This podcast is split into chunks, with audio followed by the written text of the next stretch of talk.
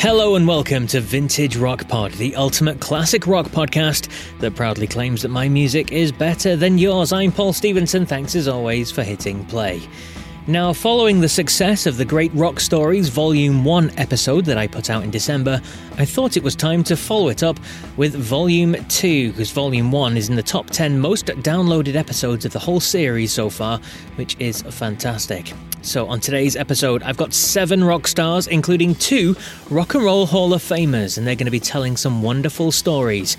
You'll hear about how it felt to get to number one, how one song and an image became a blessing and a curse.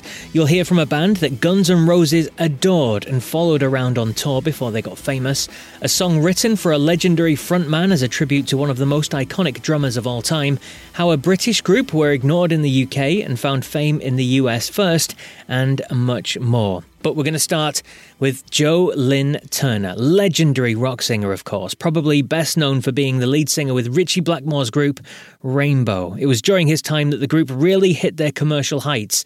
Things like I Surrender was a big hit in the UK, reaching number three on the charts. While songs like Stone Cold, Stone Cold. and Street of Dreams oh, hit number one and number two on the mainstream rock charts in the US. Now, I interviewed Joe back in January 2021, and he told me some fantastic stories about his early childhood, then seeing some of the world's biggest and best bands touring around him, his early success with Fandango, being recruited by Blackmore for Rainbow, the incredible story behind Street of Dreams, working with Yngwie Malmsteen, and so much more. But this story that I'm going to play to you now is him explaining how he became the lead singer of his favourite group of all time and with its most iconic lineup. Here you go. This is Joe Lynn Turner. Now, after that time with Rainbow, you, you did a lot of diverse projects, didn't you? Your solo stuff, bits of TV and radio. You you worked in the studio with some incredible names like Billy Joel and, and Cher and Mick Jones from Foreigner as well. And that's another kind of almost little coincidental moment because you almost joined Foreigner before right. the big thing to Purple happened, didn't you? Uh, that was an amazing time because uh, because Michael Bolton had turned me on to jingles. Yeah. We were at a club one night where Billy Joel, Bon Jovi, everybody was there. It's a big party at the China Club in New York. But then Mick was there at the same party, and he said, "Look, Lou's kind of Gramm's kind of like moving away from it." And it, I went up to their rehearsal room and rehearsed with him a couple of days. And um, when Lou heard about it, he came back to the band. And that was quite interesting because then I got a phone call from Rick Wills, the bass player, and he said, Look, I know it didn't work out far enough. He said, but Bad Company's looking for a singer. wow.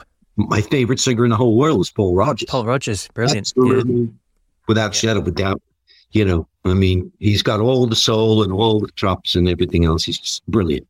So I was like, ah, I don't know, but I, I can stylistically fill those shoes. So that was interesting. And that lasted for about a day because then right after that, I got a call from Deep Purple saying, come to audition for Deep Purple. And I, my head was spinning. Remember this time, Joe, because it's never going to come again, you know? All I can say is I think I made the right choice only because Purple was my number one favorite band. And I had a history with Rainbow and all this. And, and that's a whole nother long story. I went up there and just walked in. He started playing Joe, started singing it and then Jon, I'll never forget, started playing his piano riff, which later became the Cut Runs Deep on the Slaves and Masters album. Uh, and I made up the chorus right there on the spot. It's the exact same chorus I'm singing.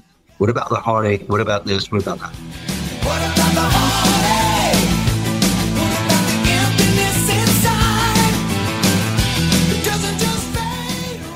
And that was it. And they all went, You're in the band. Okay, here we go again. But Paul Rodgers and I became friends through that in, in a crazy way. And uh, I actually gave a couple of my demos to him for the law, which I actually still have to this day. So that was a remarkable time in my life where that was happening. It was because, as you said right at the beginning of the interview, Deep Purple were your, your number one band, and there's you with the classic lineup. It's Blackmore, it's Glover, it's it's Jon Lord, it's it's Ian Paice, and you. That to me was was the greatest honor I could have. It was that lineup. I mean, I played with Don Airey and all that, and, and so, but I mean, with Jon keys and rest his soul, uh, great, incredible guy, and uh, loved him. And I think Slaves and Masters stands the test of time. I really believe that the timing of that record threw people off. Music was changing and grunge was coming out, alternative, this and that. But Paicey had said something recently, which uh, the journalist friend of mine sent me, and that, that was wonderful. Uh, I'll paraphrase it again, but he basically said Joe was the glue that held that configuration of purple together because without him there and doing that record, Ritchie would have failed and we would probably never done Perfect Strangers and so on and so on and so forth. You know, and I thought that that was a great compliment that he had said. Absolutely. Because that really sort of put the whipped cream on the, you know, and the cherry on top of the whipped cream because to be able to do that, to, to be able to be the glue that kind of held that configuration together so that they would move on and do what they're doing to the point now, that's an incredibly important position. So uh, I feel very rewarded about that.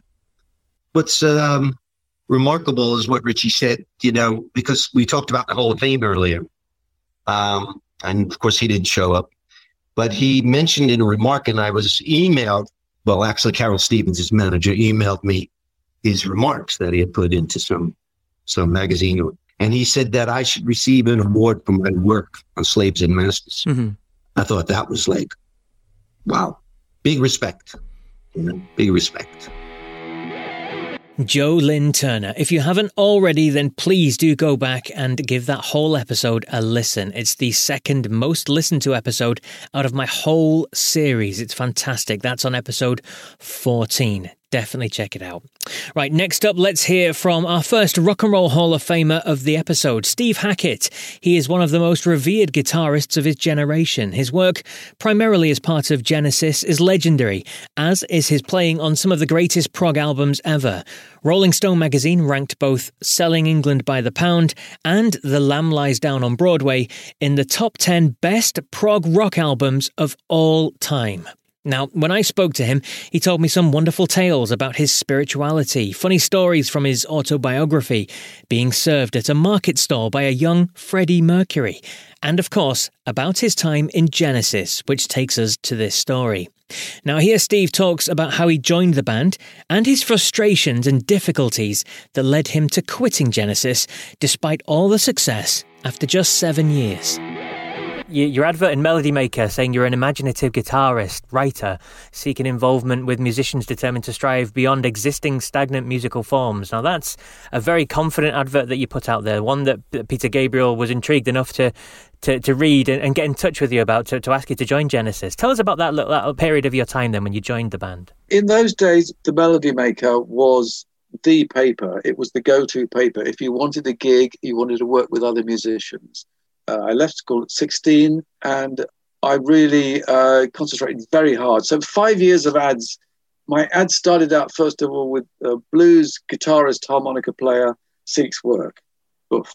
Very basic, didn't really get me anywhere. Five years later, you know, the, the ads were becoming very specific, and, and that was the most outrageous. The, that the, um, the thing that sounded, if it sounded confident, yeah. Peter Gabriel phoned me up I did the audition with with Genesis. First of all, just with Peter Gabriel and and Tony Banks, and they seemed to like what I would what I was doing. And um, along with my brother, we were playing things to them. Uh, they seemed to embrace it all, and um, I, I, was very lucky to find them. I think you know, I think it was a, a lucky combination where you've got two teams of people coming together. I think my predecessor in Genesis was largely responsible for holding the band together and uh, coming up with a lot of the really exotic songs they did before I joined, Anthony Phillips. And, and we're great pals to this day. And um, we sometimes record together. But here's what, you know, they were big shoes to fill. Don't forget, they'd been at school together. So there was this history and a celebration of what he brought to the band. And so I brought as many ideas as I could to the band. Not all of them were embraced, some of them were, many were rejected sometimes I would bring back the same idea the following year and we would turn it into a song, and it, one of them became our first hit single. So it's very difficult working within a team. I think that, uh, especially if the team has existed and they've known each other to some extent since they were 11 years old, they practically had their own language. you know, it, it's like, you know, it's got its own set of rules, it's got its own language. So um, I found it quite intimidating at first. It was thrilling and appalling in, in equal measure. What have I got to do to get an idea across before I get shouted down? So the term gentleman hoodlums was uh, invented for that band. People were trying to unseat you from your horse quite a lot of the time. So uh, if I'd realized quite how competitive it was going to be, I, I probably would have come in with more guns blasting. Well, these are my terms and conditions if you want to. it's it's funny you mentioned the word competitive there because that's that's something I was thinking of straight away as soon as you started talking. It's a very larger than life characters as well, aren't they? Um, But uh, during your time there, you released some incredible albums, some some albums that I look back and remembered so fondly and groundbreakingly yeah. uh, today, and, and one which you released um, the the live version of it when you toured recently as well, selling England by the pound. Selling England by the pound. Do you still personally love that album? I do. I, I, I, love the album, and I love so much of the work that we did together. I think it was a fabulous band, uh, an incredible collection of brain children. It was quite the team, and of course, most people have gone their own way and done things separate. There's occasionally it reconvenes, um, but I, I doubt that, that I will be involved with any of that, even though I will be up for it. I think there will be a resistance, just because um, I think that whatever Mike and Tony, I think their idea is whatever they can control, they would do. But you know that controlling interest is not going to be resigned or even, um, you know, it's like loosening the reins just for a while. It isn't going to happen. So it's the reason I left. I I, I didn't want to to remain employed in a band that I think I was supposed to be a full blown member in, uh, only to come up against the brick walls. Steve Hackett there. If you want to hear the full episode, the full interview, then check out episode 13 of Vintage Rock Pod. Now, next, we're going to hear from one of the few successful hard rock female vocalists of the 80s, a Canadian singer who went multi platinum in Canada and had hit records across Europe too. She's still got a massive following in Europe, especially in places like Sweden. Now, I'm talking about Lee Aaron. She told me about how difficult it was as a woman in the industry at the time, grueling tours, falling out of love with music, about going bankrupt, and then bouncing back into the world of jazz. But in this clip I'm going to play you, she discusses is the song that she's most famous for and the image that went with it Metal Queen.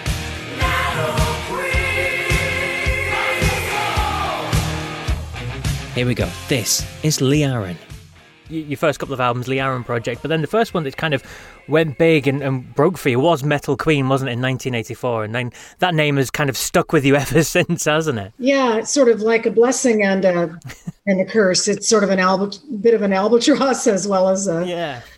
I mean, I went through a period in my career where I was very anti Metal Queen. I didn't even really want to play the song. And I, but I'll tell you the reason why is because, in terms of public perception, of me and who I was as, as an artist. Mm-hmm. Um, I think the uber rock fans that really, really got it saw that video and that image as a what it was initially meant to be, which was a symbol of female empowerment, a symbol of good triumphing over evil. So again, for the Uber fans, I think that they they got it right. But for um, a lot of the other public, you know, Metal Queen, you know, it, the, the perception was just that I was this, you know, hard rocking chick, that that was the lifestyle I was leading, that, you know, mm. I was all about, you know, swords and loincloths and metal and bikers and, you know, and it, my actual life couldn't really have been further from the truth. You know, I was a very serious musician. I, um, wrote my own songs. Yep. I was involved in the production of most of my records. In fact, I've produced every one of my own albums since the year 2000. Yep. And um, I was very, uh, I was just upset with the sort of public perception baggage that went with that image. And uh, I was trying to distance myself from it. You know, nowadays, I'd like to think that, you know, the world has come full circle and, you know, there's, that that doesn't exist anymore but you know so yeah, I mean, I've been encouraged to wear the crown with pride. Absolutely, and so you should. And you talk there. I mean, that's something that I, I really do like. You, are a proper musician. You're a proper songwriter. You, you, your credits are all over the albums. You're involved in everything like that. You're not just a puppet who is given songs to sing and pushed on a stage and given a wardrobe or anything like that. And that's what's really that's the, the, the reason I really like your music and, and everything you've been involved with. So that's always been a standout for me. But just touching on on that first album, Metal Queen, that broke big. Um, when you're in the, the studio recording, obviously it was your second album, so you've been there, you've done that sort of thing. But when you were writing it and when you were laying down the tracks, did you have a feeling that this was going to be something that was going to catch on? This was going to be the one that was going to send you big? Um, I don't know that I ever thought that or knew that. I, I mean, I'm always excited about my latest recording. I always feel that the most recent things that I've done are the best things that I've done. I think a lot of artists uh, feel that way.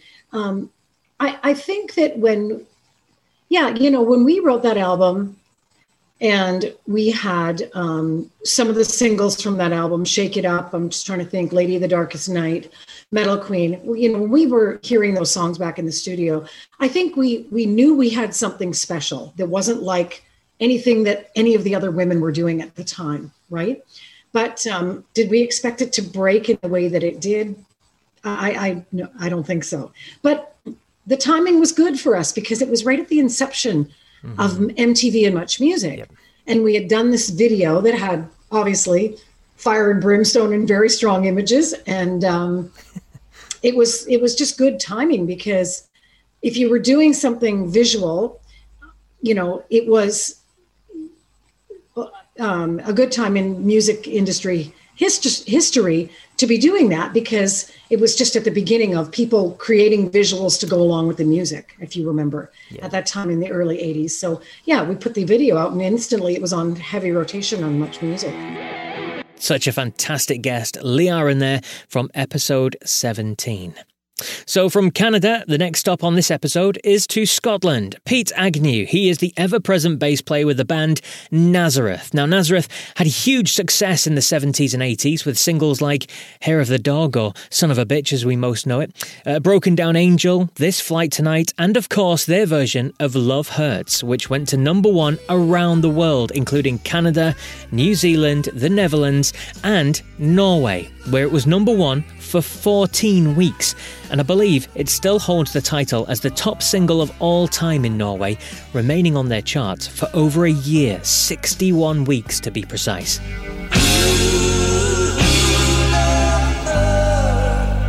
Now, in this clip, you'll hear about their connection with Guns N' Roses. Yes, the guys in Guns N' Roses were huge fans of Nazareth, as Pete explains. The other story I've got to ask you about is Axl Rose and, and Guns N' Roses. And he, he, asked you guys to play at his wedding, didn't he? And then, uh, well, what, what, was what was going on there? And I think he fancied Dan coming along to sing Love Hurts. But as, la- as Dan said, I think uh, the, the, length of Love Hurts would have lasted longer than the marriage. so it didn't, didn't really, it was no, we couldn't do it because we were touring at the time, you know. But um, I Axl's a big, he's a big Dan fan, you know, and uh, the band were good. They were great. I remember when they started out, they were young guys Guns N' Roses, they used to come and see us. We played in California. Uh, there was one time we did six shows in California, and they came to every one of them, you know, in different towns, in different cities. They kind of followed us around, and then they were big, big fans. And then, uh, then when they made that album, it just went crazy. In fact, that, Manny went to produce that album for a while. He, he went out there for a couple of weeks to be, at the end of the day, I think they ended up having about seven producers on the album. But Manny came back after uh, about two weeks and he said he never ever managed to get all the guys from the band in the studio at the same time. so, it never happened.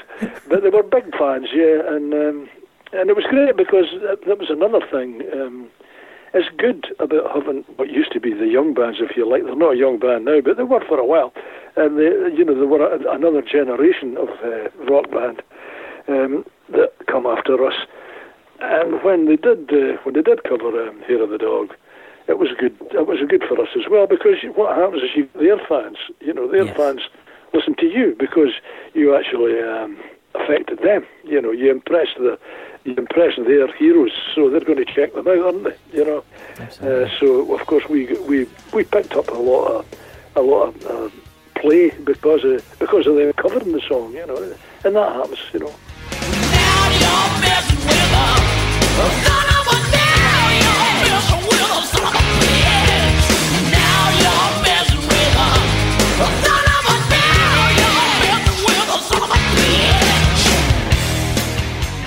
Such a showman, Pete Agnew there. Now you can hear him tell me all about the history of Nazareth, the stories behind the hits, working with Deep Purple's Roger Glover, and much more on episode 16, so do please check that one out. Now, speaking of checking things out, make sure you subscribe to the Vintage Rock Pod YouTube channel too. It's completely free.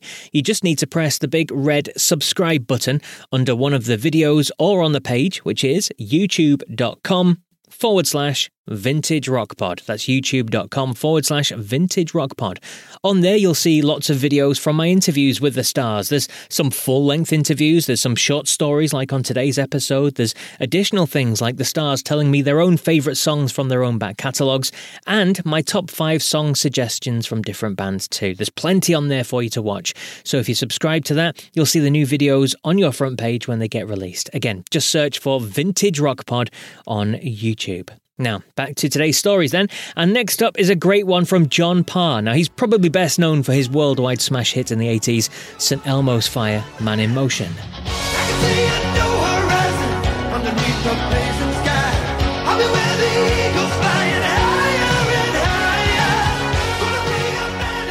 Now, speaking with John Parr was probably one of my favourite interviews to date, to be honest. He's a, nice guy with an incredible career that does stretch much further beyond St. Elmo's Fire. He worked on a lot of huge Hollywood films. He was given his big break by Meatloaf, who took him to stay at his own home in Cincinnati with him. John wrote various songs for Meatloaf, and they released a duet together. John Parr also talks about his crazy court case that lasted 19 years that meant he was unable to work and spiraled into debt. He won the court case, by the way. His sons uh, both became martial arts world champions as well. Honestly, it's an interview to definitely check out. But this clip that I'm going to play you now is him talking about a song that he wrote, a special song to honour one of the world's greatest drummers, Keith Moon. Now, he wrote this song especially for Keith's former bandmate Roger Daltrey, who recorded the song and named his solo album after it as well. So here's John Parr talking about Under a Raging Moon now when you talk about songwriting and things like that, we'll move on to what you did with Roger Daltrey and the special, special song that you did uh, for him, um, the, the, tribute to Keith Moon under a raging moon. Now, how did all that come about? Well, my manager for certainly those meteoric years was John Wolff, who, you know, he he started out as Keith's driver in the 60s. Wow. and he ended up being manager. And he, he, was still with them when they bought Shepperton Studios and it was a film studio, everything. So I think every Who story and every Moon story, I heard it from the horse's mouth on all those millions of miles we traveled. Yeah, he'll have plenty of stories to tell as well. yeah. And so I just thought, I want to write a real tribute to Keith and the Who because they were so influential to so many people. I mean, they were a band that everybody was a frontman, weren't they? Everybody you looked at was just iconic. So I was writing with a girl called Julia Downes. We wrote some strong songs together. Ironically, it was written on the piano. Okay. Where, and when you think, you know, yeah. obviously the keyboard bit, but it's big guitars. But it's written on the piano, and um, just recorded it. And John sent it to Roger, and Roger just said, "Man, I love it," you know. And uh, I recorded it with him, sang backing vocals. Then he asked me would I do it at Madison Square Garden with him. Oh, so wow. we did it as a duet at Madison. and it was, you know, I mean, I was a little boy, used to get with my dad and watch Muhammad Ali, you know, in black and white at Madison Square Garden. And again, pinch yourself, you know, I'm there with Daltrey. Um, Empress was on stage, Yoko Ono, John's, uh, I think, I don't think Julian was there, Sean was there. All these kind of uh, iconic people you know, it was just special. And uh, the song is really about Woodstock. You know, it's like uh, the helicopter coming down and all this crowd reaching up. And I tried to capture it, and I, I did. In fact, John Entwistle also recorded it. I don't know if you know that yeah. story. You know, yeah, yeah. John John wanted to do it at Live Aid, and I guess yeah. we got to play Who songs. You know, but what a what a thing to. Again, you, you couldn't write it. It'd been funny old career, you know, funny old career. Absolutely. And just talk about the drummers that were involved in that song as well, because when they heard that it was going to be a tribute to Keith. Oh, man. Everybody, you know, they all, all the all the kind of Copeland came down, Carl Palmer came down. A great story with uh, Cozy Powell. I don't know if I've told you the one. Cozy had this great big kit. It was all mic'd up. And he just walked in, sat on the drum stool, put his foot on the bass drum, and he just kicked the kit all over. just kicked it. He went, I think Keith would have liked that. And that was Cozy's. Uh, and we didn't ask. They kind of rang and said, "Look, we'd love to come and play," you know. And that was just, Yeah, I mean, I I grew up listening to these guys' records, you know. And to be, I love drummers anyway. And Keith, of course, was it, was it, wasn't it? Kind of, there was Bonham and there was Moon, you know, two very diverse characters, but very difficult for a drummer to kind of shine. Mm-hmm. You know, he's always great drummers like drummers, but these guys, your mums knows who Keith Moon is. You know, that's iconic. When when the man in the street knows, hey, that's Keith Moon.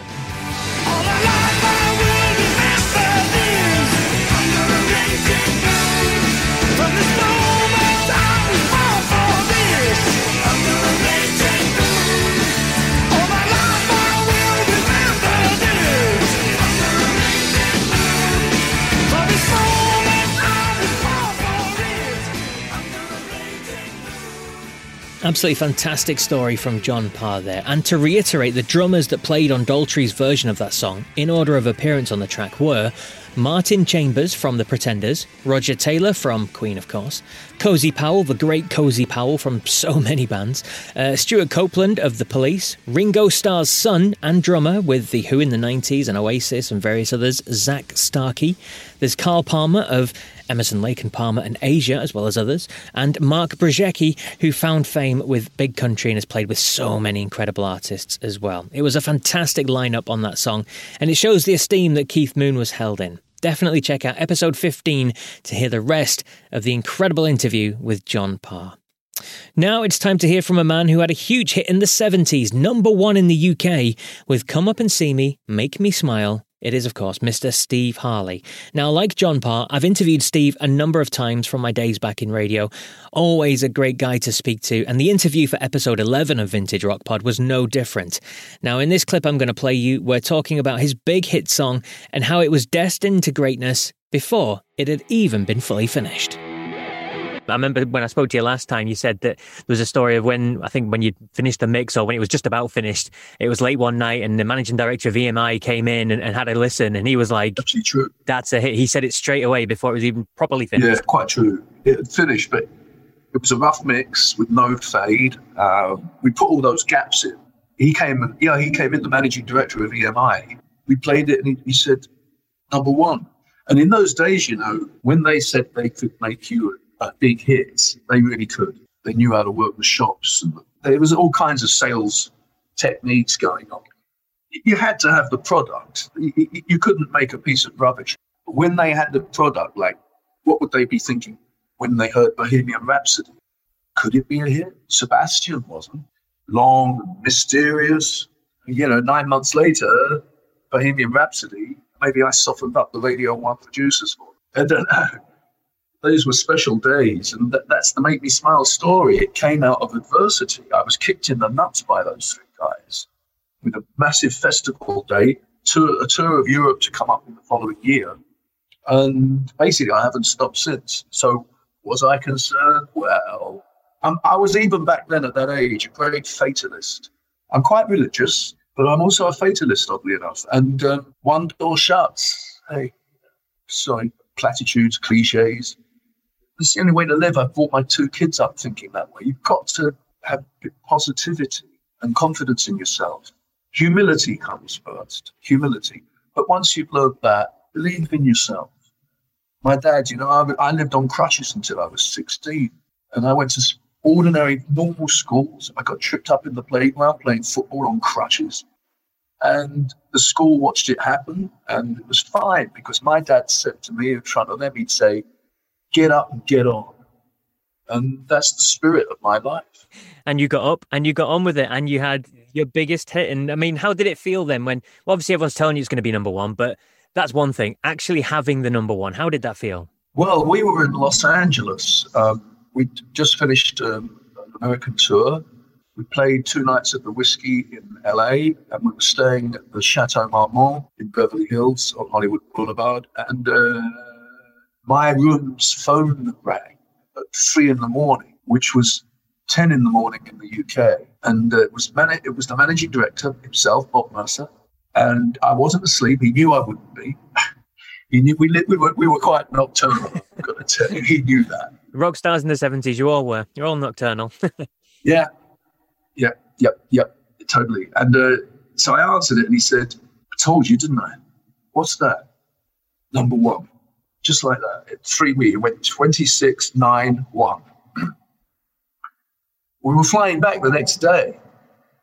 It's all, all serendipity. We were f- flying back the, the next day to the UK, and uh, we arrived at Heathrow, were taken straight by EMI in limousines to Wood Lane in West London, where the top of the Pops studios were, television studios. We went to a five star hotel in, in Kensington to, to chill out, to unwind, to try and get over a bit of jet lag. Then went to the TV studio and made our presentation at number, number one. Yeah, we, it was, I, I, we were young again. You know, I was 24 then. And um, kind of take it in your stride. It was wonderful. We did celebrate. And we didn't think it was outright by any means, but you kind of you're young and you can rule the world. And we, we thought we could. Come up and see me, make me smile. Steve Harley from Cockney Rebel fame, of course. He had so many other big hit singles as well in the UK. Mr. Soft, Judy Teen, and Here Comes the Sun were all top 10 hits, and he talks through his career on the full episode. Plus, he goes even deeper into Make Me Smile, like the story behind it and the fact that it was his bandmates, he felt, who tried to hold him to ransom and then left him, and that's what led to that massive song being written and going worldwide. He talks about the recording process in the Abbey Road studios of the song and the now iconic guitar solo, which is not quite what it seems. So definitely check out that interview on episode 11. But on to our last guest on this special Great Rock Stories Volume 2 episode, and it's another Rock and Roll Hall of Famer, a founding member of the brilliant Dire Straits. In this clip I'm going to play you, Pick Withers talks about how Mark Knopfler asked him to join the band and how they finally achieved fame, but rather than here in the UK, it came in the US first. Here he is, Pick Withers just to begin with, how, how did you join Dire Straits? Because obviously your background with, with different bands and well, touring all over. Through, through, a mutual friend. Uh, I had been working with a guy called uh, Rab Noakes, who, who uh, we mentioned prior to the interview, and he was working with a guy called Rod Clements on bass. And uh, Rod had been in a group called Lindisfarne, big Geordie band. And uh, he introduced me to Si Cowe, who was a fellow member of Lindisfarne, and he had a big house in North London and he would rent rooms to musicians. And I was quite, I was in London by, by this time, and I was just fed up with renting from landlords who were very unsympathetic towards musicians, or you know, you couldn't really go about your daily business practicing or whatever. It was seen as a social. He was seen as a social misfit, really, in those days. So he rented me a room, and one day Mark came round because I had a reel-to-reel tape recorder and he was wanted to Mark wanted to put some ideas down. I happened to be in that day, and I offered to put some uh, percussion hand type things, not a drum kit mm-hmm. per se. That was it, really. It was just what I would do in the normal course of events if there was anything going. And then he knocked on the door about six months later and said, "Oh, remember me?" And I said, "Oh, yeah, yeah, yeah." He said, "He said I've got a band. Will you come and play with us?" And, and I went down to Deptford, and there was uh, John and uh, Mark's brother David, and it kind of evolved out of that, really. And that whole rehearsal structure culminated in making a, a demo, which I suggested we go to a place called Pathway to use because it was cheap and had a good reputation. And then John had access to jo- Charlie Gillett, who's a disc jockey come rock and roll chronicler, who's very respected in in the music business. Um, and he said, I, I think I can get Charlie Gillett to listen to this, which he duly did because he had a radio show in those times. Charlie did, but he was very cute. He said, "Look, lads, um, thank you. I will listen to the tape." And he was very. The cute thing is this, and all people should bear this in mind. He said, "I won't listen to it while you're here, but I, w- I do promise I will listen to it and I will give you a reaction." So mm-hmm. what he did, he, he did duly listen to the tape. What he didn't tell us um, was that he was so taken with the Sultans, which was on the tape, that he okay. and, and the day we happened to visit him in his house, um, he was compiling his playlist and his timings to to make his 90 minute pro- Sunday lunchtime program. And he said he spent a lot of the time rejigging his playlist order in order to accommodate Sultans of Swing. And we didn't really uh, know any of this until it had already happened. And people, we, I think we were out of town playing somewhere. And people said, Oh, we heard you on the radio. I said, That can't be true. You know? But uh, so we phoned Charlie. Yeah, I played you. And he said, What's more, when I did play you, um, I got this reaction. And then basically, uh, uh an artist, an, uh, somebody from a record company phoned, some uh, a lawyer phoned, and some an agent phoned, and this kind of created like a, a snowball effect. We noticed that people faces we didn't recognise were coming to gigs that we were playing at, and that culminated in a, in a recording contract for Phonogram. And then we made the, the first record, which was basically the backlog of Mark's best songs so far in his life, you know. Uh, and that just took off. It didn't take off immediately. In, in fact, in England, it was very hard to to get get it away, so to speak. There were all kinds of obstacles. Radio wouldn't play it, said it was too long. it was about six minutes 40. Mm-hmm. Um, other radio stations said it's too wordy, too many words, you know. But basically, what happened was the record began to sell in America, and there was a radio show in on Radio 2 that actually played the top 20 or top 40 even in America on Sunday. You know, okay, yeah, yeah. And, and uh, I think it was Paul Gambaccini or something like that played it. Mm-hmm. And lo and behold, this LP we'd made been out for ages in England, done nothing. It was in the charts in America, so they began to play it in this chart show format. And all of a sudden, the, whole thing was broken open, and, and people began to began to play it in England. They thought we were American. With the Sultans the sultans of swing. Pick Withers there. Now, he's had such a varied career as well as being in the brilliant Dire Straits, of course. He also recorded with the likes of Bob Dylan, among many others. Now, you can hear about that and how he first found fame, believe it or not, in a successful band over in Italy. And there's tales from his early 60s where he played in Hamburg, just like the Beatles and many other British groups that went over there to perform and cut their teeth. That's all to be heard on episode 12 of Vintage Rock Pod. But you don't have to stop there, of course. There's so many great interviews with many other massive name rock stars across the whole series, with more big name interview guests still to come. So make sure you subscribe to the podcast series on whatever podcast platform you use so you don't miss any more future episodes. Also, please check out Vintage Rock Pod on the social media sites Facebook, Twitter, and Instagram. Give us a like or a follow, it will be most appreciated. Well, that's it then. Until the next episode, remember if you come across anyone who isn't a fan of rock, just tell them, my music is better than yours. Take care.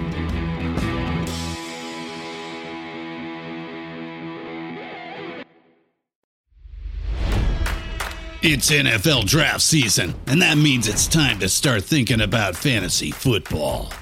FantasyPoints.com features industry leading experts and prognosticators using proprietary hand charted data to help you score more fantasy points. FantasyPoints.com is the place to go for whatever kind of fantasy football you play. Whether you play fantasy football, daily fantasy sports, or do a little bit of everything, Fantasy Points has the meticulously researched content to guide you to victory. And why wait for the fall? Fantasy Points also covers the new spring football league, the UFL. Join the guru, John Hansen, Scott Barrett, Joe Dolan, and other massive names in the fantasy football universe with an exclusive offer. Use code Pantheon for 15% off any fantasy points package, including the all in package, with access to every article, tool, and data nugget that Fantasy Points has to offer. That's fantasypoints.com and code Pantheon for 15% off at Fantasy Points. Fantasypoints.com. Code Pantheon. Score more fantasy points.